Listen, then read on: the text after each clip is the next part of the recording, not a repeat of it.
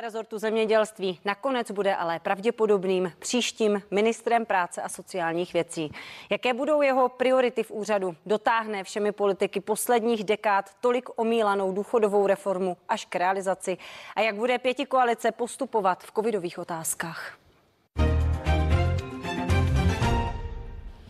Jak úvod naznačil, to jsou některé z otázek, které budu klást budoucímu ministrovi práce a sociálních věcí a předsedovi KDU ČSL Marianu Jurečkovi, který dnes přijal naše pozvání. Vítejte v našem vysílání. Dobrý den. Dobré odpoledne. Pane předsedo, a premiér, designovaný premiér Petr Fiala se nečekaně na neformální schůzce tento týden sešel s prezidentem Milošem Zemanem. Víte, co mělo být obsahem té schůzky? Eh, tak já předpokládám, že se spolu bavili o eh, tom, jakým způsobem probíhají ty eh, setkání s kandidáty na ministry a předpokládám, že ladili také potom finálně tu organizaci toho příštího týdne z hlediska postupu při jmenování vlády. I zhruba v tomto duchu jsem dostal informaci od pana premiéra. A víte, jak by to tedy mělo být? Prozradíte nám něco z toho, jakým způsobem by to jednání a to, ten příští týden měl tady vypadat?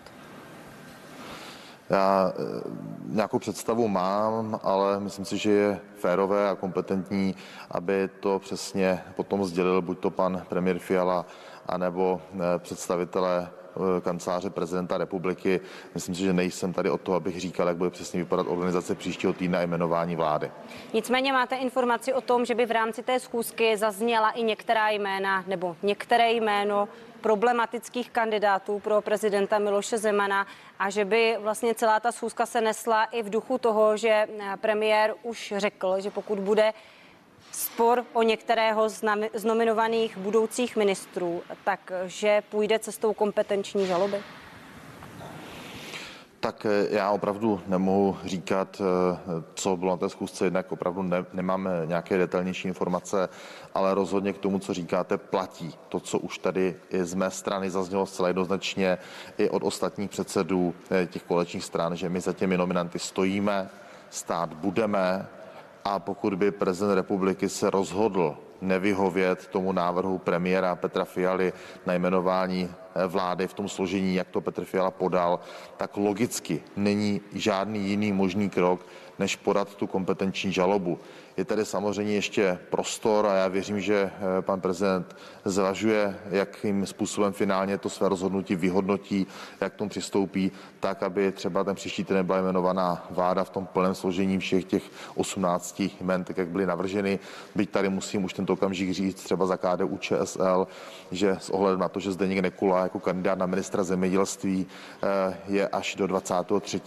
prosince v izolaci, takže pokud to je jmenování vlády proběhne v příštím týdnu, tak opravdu s vysokou pravděpodobností eh, by potom nastala situace, kdy eh, pověření řízení rezortu ministerstva zemědělství bych přebíral na několik dnů já do doby, než Zdeněk Nekula bude potom následně jmenován eh, ministrem zemědělství panem prezidentem. Chápu to tedy správně, že eh, budoucí ministr zemědělství Zdeněk Nekula má tedy PCR testem potvrzený COVID, že zůstává v izolaci a v tomto případě nepočítá třeba s tím, že by se ta schůzka s prezidentem Milošem Zemanem konala třeba na dálku pomocí videokonference. Eh, to setkání, eh, které bylo původně plánováno a které se neuskutečnilo z důvodu pozitivního testu u Zdeňka Nekuly, tak to je možné, že ještě proběhne třeba ještě i v tomto týdnu. To je na panu Minářovi jako vedoucím kanceláře, aby se dohodl, jak tato schůzka proběhne. A předpokládám, že by měla proběhnout nebo může proběhnout online formou, ale ten akt toho jmenování členem vlády a pověřením řízení daného rezortu, to může proběhnout v té rovině pouze osobní, to nemůže být zprocesováno nějakou online formou, takže tady je nutné počkat, až Zdeňku Nekulovi skončí ta nařízená povinná izolace, která mu běží do 22. prosince včetně, to znamená, on může případně být k dispozici až od 23. prosince, ale to si myslím, že není problém, který bychom nedokázali zvládnout a překonat. Popsal jsem to řešení, jaké je možné, takže to je záležitost jenom na pár dnů. Pojďme se prosím ještě zastavit u těch schůzek, které jako budoucí členové kabinetu Petra Fialy absolvujete u prezidenta v Lánech. Dává vám to v současné době smysl? Nepřemýšlel jste o tom, že byste třeba do Lán nejel nebo nebylo vás takových víc? Tak kdybych se rozhodl tam nejet, tak v zásadě jako nic moc nevyřeším. Rozhodně bych tím nepřispěl ke zrychlení jmenování té vlády. Já, jak jsem to říkal i v mnoha jiných výstupech, já to považuji za něco, co eh, řekněme je slušné, eh, Ústava to nevyžaduje, ústava nic takového nezná, ale eh, takováto praxe tady v minulosti byla. Já jsem osobně na takovémto setkání byl už před osmi lety, takže mě přišlo, řekněme, férové, slušné vyhovět takovéto žádosti k tomuto setkání na tom termínu jmenování vlády, které, který byl zveřejněn už někdy eh, v polovině listopadu, se nic nemění. Už tady zaznělo, že předpoklad, že by se vláda měla ustavit a jmenovat v polovině prosince a to předpokládáme, že bude naplněno. Stále se mluví také o tom, že prezident Miloš Zeman hned vlastně v tom prvním rozhovoru, který poskytl ještě při hospitalizaci, mluvil o tom, že jednoho z kandidátů chce vetovat. Ústavní právníci se shodují, že tuto možnost nemá, že mu tuto možnost ústava nedává. Nicméně my stále nevíme, o koho se jedná. Ani Jan Lipavský, o kterém se spekuluje, to nepotvrdil. Některá média mluvila o tom, že mu prezident řekl, že by měl eh, z té nominace odstoupit, že by tím urychlil řešení celé té situace. Mezi vámi, eh, ministry budoucími, byla nějaká dohoda v rámci pěti koalice, že pokud by to byl kdokoliv z vás, tak o tom veřejně nebudete mluvit? Protože na to se Jan Pavský stále odvolával. Eh, byla, řekněme, diskuze o tom, že zaprvé pan prezident řekl, že to zvažuje, takže je na panu prezidentovi, aby eh, on případně to jméno, které má na mysli, vyslovil. Já jsem to jméno neslyšel ani z úst pana prezidenta, ani z úst pana premiéra Fialy. Můžeme tady o tom spekulovat, já o tom spekulovat nechci. Pořád jako máme ještě několik dnů do jmenování vlády, prezident může. Nemusíme o tom spekulovat. Mně spíš jde o to, jestli existovala nějaká dohoda v rámci pěti koalice, že to jméno, pokud byste to byl případně vy, protože i s vámi měl třeba prezident Miloš Zeman v minulosti nějaký spor, vy jste mu vytýkal opakovaně kancléře bez prověrky, náklonost k Rusku a k prezidentu Putinovi. Takže pokud byste teoreticky tím kandidátem, se kterým má Miloš Zeman, měl být eh, problém, měl být vy, tak pak byste o tom také nesměl mluvit. Taková dohoda byla na stole. Uh to není o tom, že o tom nesmím mluvit, protože pokud to jméno neslyšel jsem já ani od pana prezidenta, ani od pana premiéra, tak bych jenom potvrzoval nějaké spekulace, které tady jsou. Ale na tom principu toho přístupu se vůbec nic nemění. Prostě my za těmi kandidáty stojíme, pokud ta situace nastane, tak logicky bude kompetenční žaloba. Je to na panu prezidentovi, ať on případně, pokud na tom bude chtít trvat na tom svém postoji a bude chtít porušit ústavu, tak ať on vysvětlí ty důvody a řekne to jméno. Zatím on toto neudělal. Je to rovina spekulací, kterou on, řekněme, spustil tím svým rozhovorem pro radiofrekvenci 1. S vámi se dlouho počítalo jako s ministrem zemědělství. A vy už jste na tom postu byl v minulé vládě, respektive v té předminulé v Sobotkově vládě. Je to oblast, která vám je blízká, které se dlouhodobě věnujete. Co nakonec rozhodlo, protože usednete právě na rezort Ministerstva práce a sociálních věcí? Tak ono nikde nebylo napsáno, že se se mnou automaticky počítá na ministerstvo zemědělství. Vzpomeňte si, i vy jste ve svém zpravodajství také informovali, že jsem případným kandidátem například na ministerstvo průmyslu a obchodu. Jiné servery psali, že případně Jurečka může směřovat na ministerstvo životního prostředí. To není nikde automaticky dáno. Tato situace z hlediska toho, jaké rezorty my budeme chtít a jaké personály tam dáme, bylo naše vnitřní rozhodnutí jako KDU ČSL, tedy to, že někdo vytvářel tyto předpoklady a psal o nich, to je věc toho člověka, který o tom psal dál. Každopádně já říkám ano, zemědělství je oblast, která je velmi blízká, ale také dlouhodobě sleduji i oblast eh, problematiky Ministerstva práce a sociální věcí. Čtyři roky jsem byl členem komise eh, pro sociální oblast na kraji. Eh, v posledních čtyři letech jsem členem charitní rady. V, posledních, v posledním volebním období jsem předložil celou řadu desítek návrhů pozňujících nebo novel zákonů, které se týkají problematiky Ministerstva práce a sociální věcí. Proto jsem se rozhodl s ohledem na to, že to je složitý a těžký rezort a bude potřebovat i silnou, řekněme, politickou váhu i při jednáních například o rozpočtu a při některých klíčových změnách, jako je například důchodová reforma, že je prospěšné pro ten rezort, pro tu oblast i pro to fungování v koalici, aby se to ujal předseda strany. Takže proto jsem se rozhodl, že nakonec se do toho půjdu a jsem připraven dělat ministra práce a sociální věcí.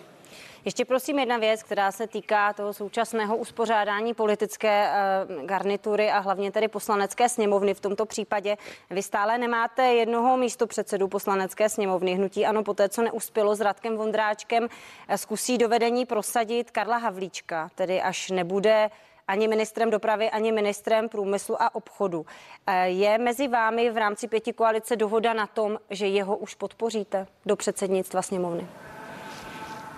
Já si myslím, že to je kandidát, eh, kterého si troufnu říct, drtivá většina našich poslanců je připravená podpořit a volit eh, jako místo předsedu poslanecké sněmovny v okamžiku, kdy pominou ty uh, ústavní podmínky, které mu to v tento okamžik neumožňují. Prostě člen vlády nemůže být současně místo předsedou sněmovny. Naším hostem je a zůstává předseda lidovců Marian Jurečka.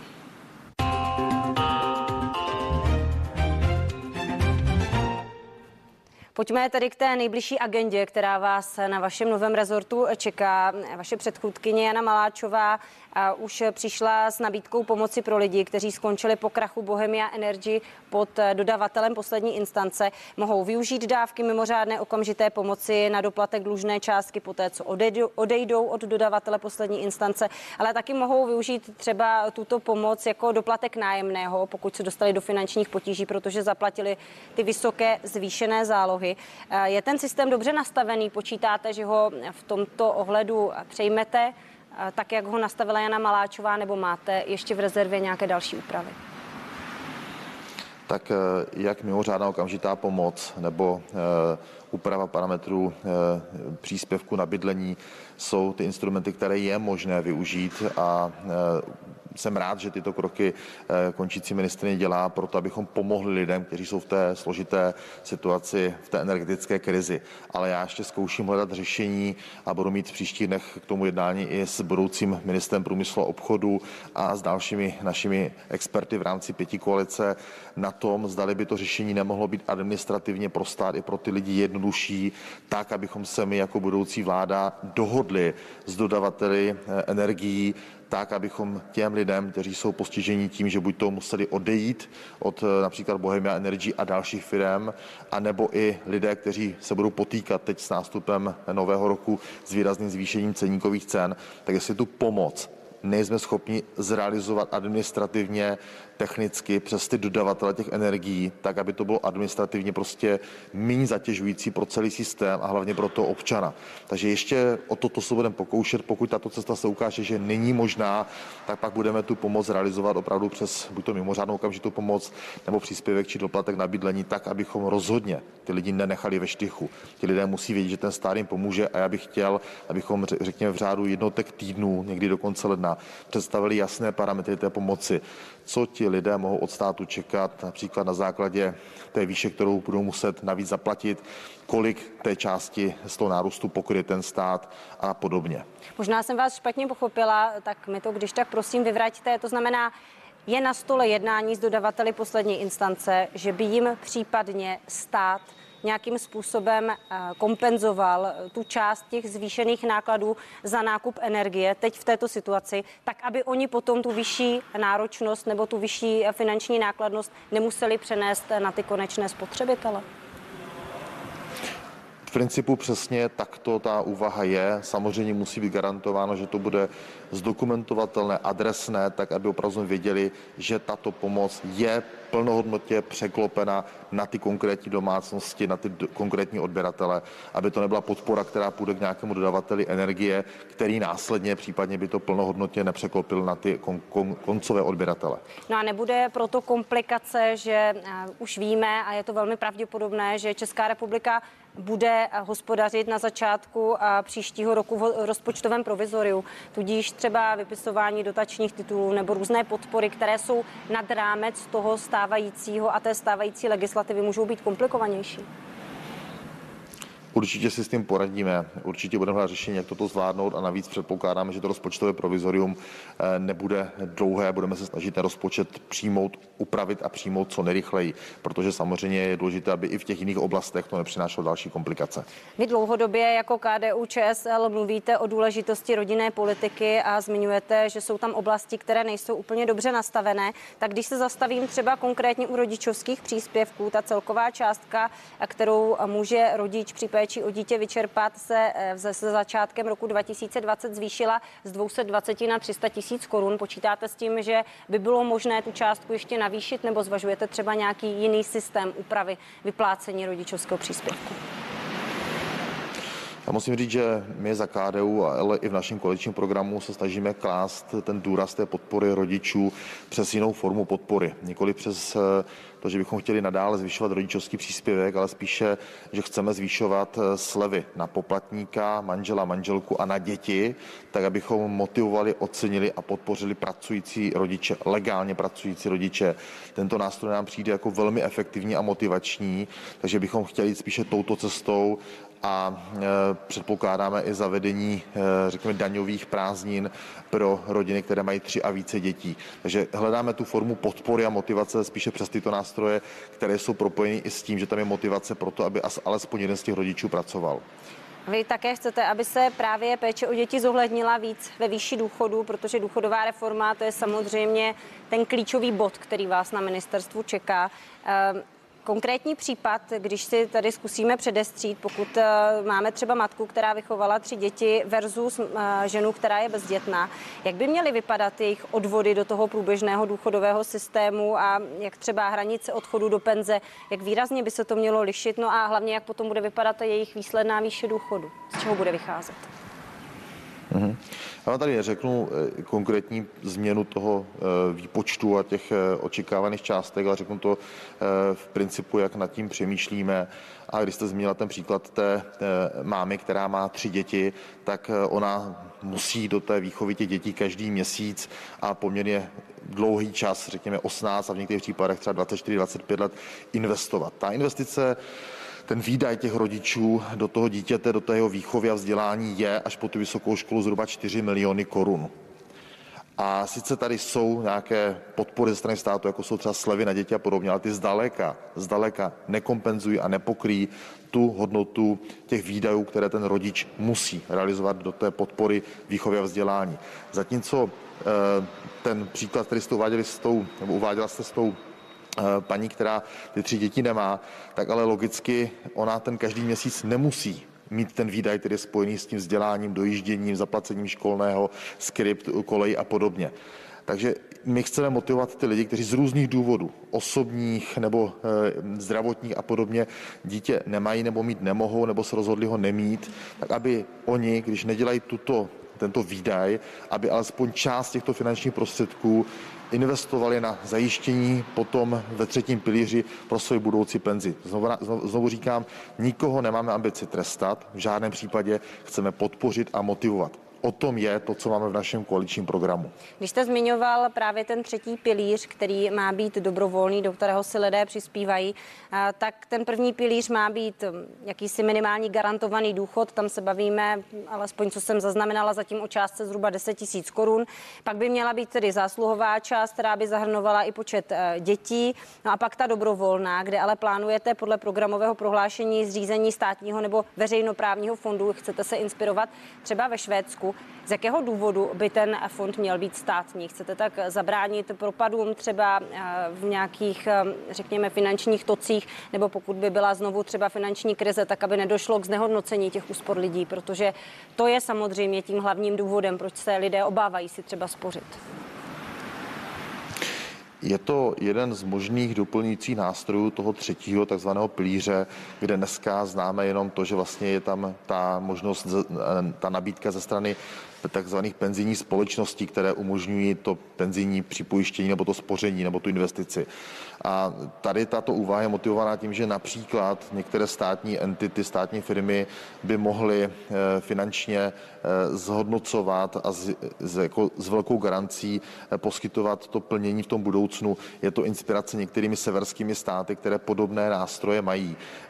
Zase konkrétní parametry, jak to bude přesně nastaveno a realizováno, budeme vytvářet, řekněme, v prvním roce dvou, abychom na tom našli ten přesný koaliční, tu přesnou koaliční zhodu. Ale je to myšlenka, která by dávala, řekněme, určité rácio, jak doplnit tu strukturu těch možností v tom třetím pilíři. A jenom se vrátím ještě k tomu nultému pilíři, o kterém jste hovořila. Eh, ta částka je, řekněme, nějakým odrazovým můstkem k té debatě. My jsme o ní mluvili zhruba už je to skoro rok, kdy jsme se bavili tenkrát, že by to bylo mezi 10 až 10,5 tisíci. Od té doby tady samozřejmě zvýšení ceny, tady inflace, která rozhodně musí potom být uh, uplatněna, kdybychom tu částku nastavovali. A já bych chtěla, aby takováto částka nebyla stanovena taxativně na nějakou dobu, kdyby se třeba dlouho nevalorizovala, ale aby byla od začátku stanovena ta částka tak, aby se pravidelně valorizovala s ohledem na ekonomický vývoj. Například může být fixovaná eh, vůči hmm. průměrné mzdě a podobně nebo ještě, průměrnému ještě prosím jedna věc, která by mě zajímala, jestli budete spolupracovat dál s tou stávající komisí pro spravedlivé důchody, kterou má teď při ministerstvu Jana Maláčová, protože její šéfka Danuše Nerudová mluvila o tom, že se takové spolupráci nebrání, ale že si možná přivedete vlastní odborníky kvůli nějaké kontinuitě podle vás. Dávalo by smysl, abyste s tou komisí spolupracoval dál? Počítáte s tím?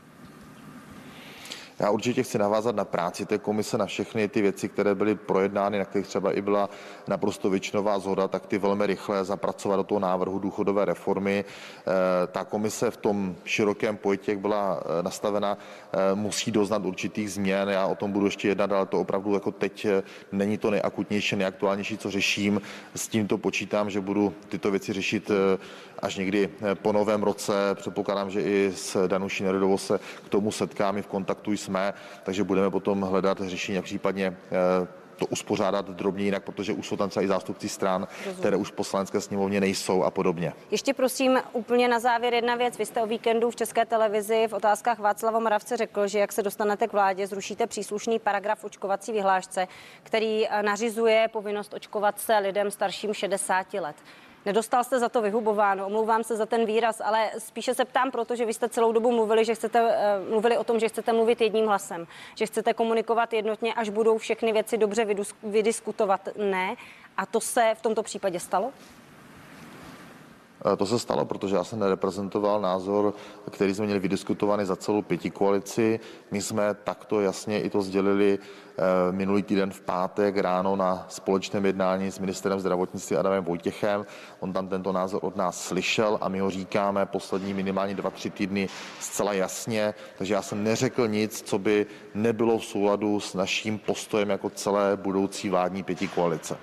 Dodává host našeho dnešního pořadu k věci Marian Jurečka, předseda KDU ČSL a také pravděpodobný budoucí ministr práce a sociálních věcí. Díky za váš čas, mějte se dobře, nashledanou. Také děkuji, přeji pěkný den. Vám, vážení diváci, moc děkuji za pozornost a sledujte dál naše vysílání, tedy vysílání CNN Prima News. Přeju krásný zbytek dne.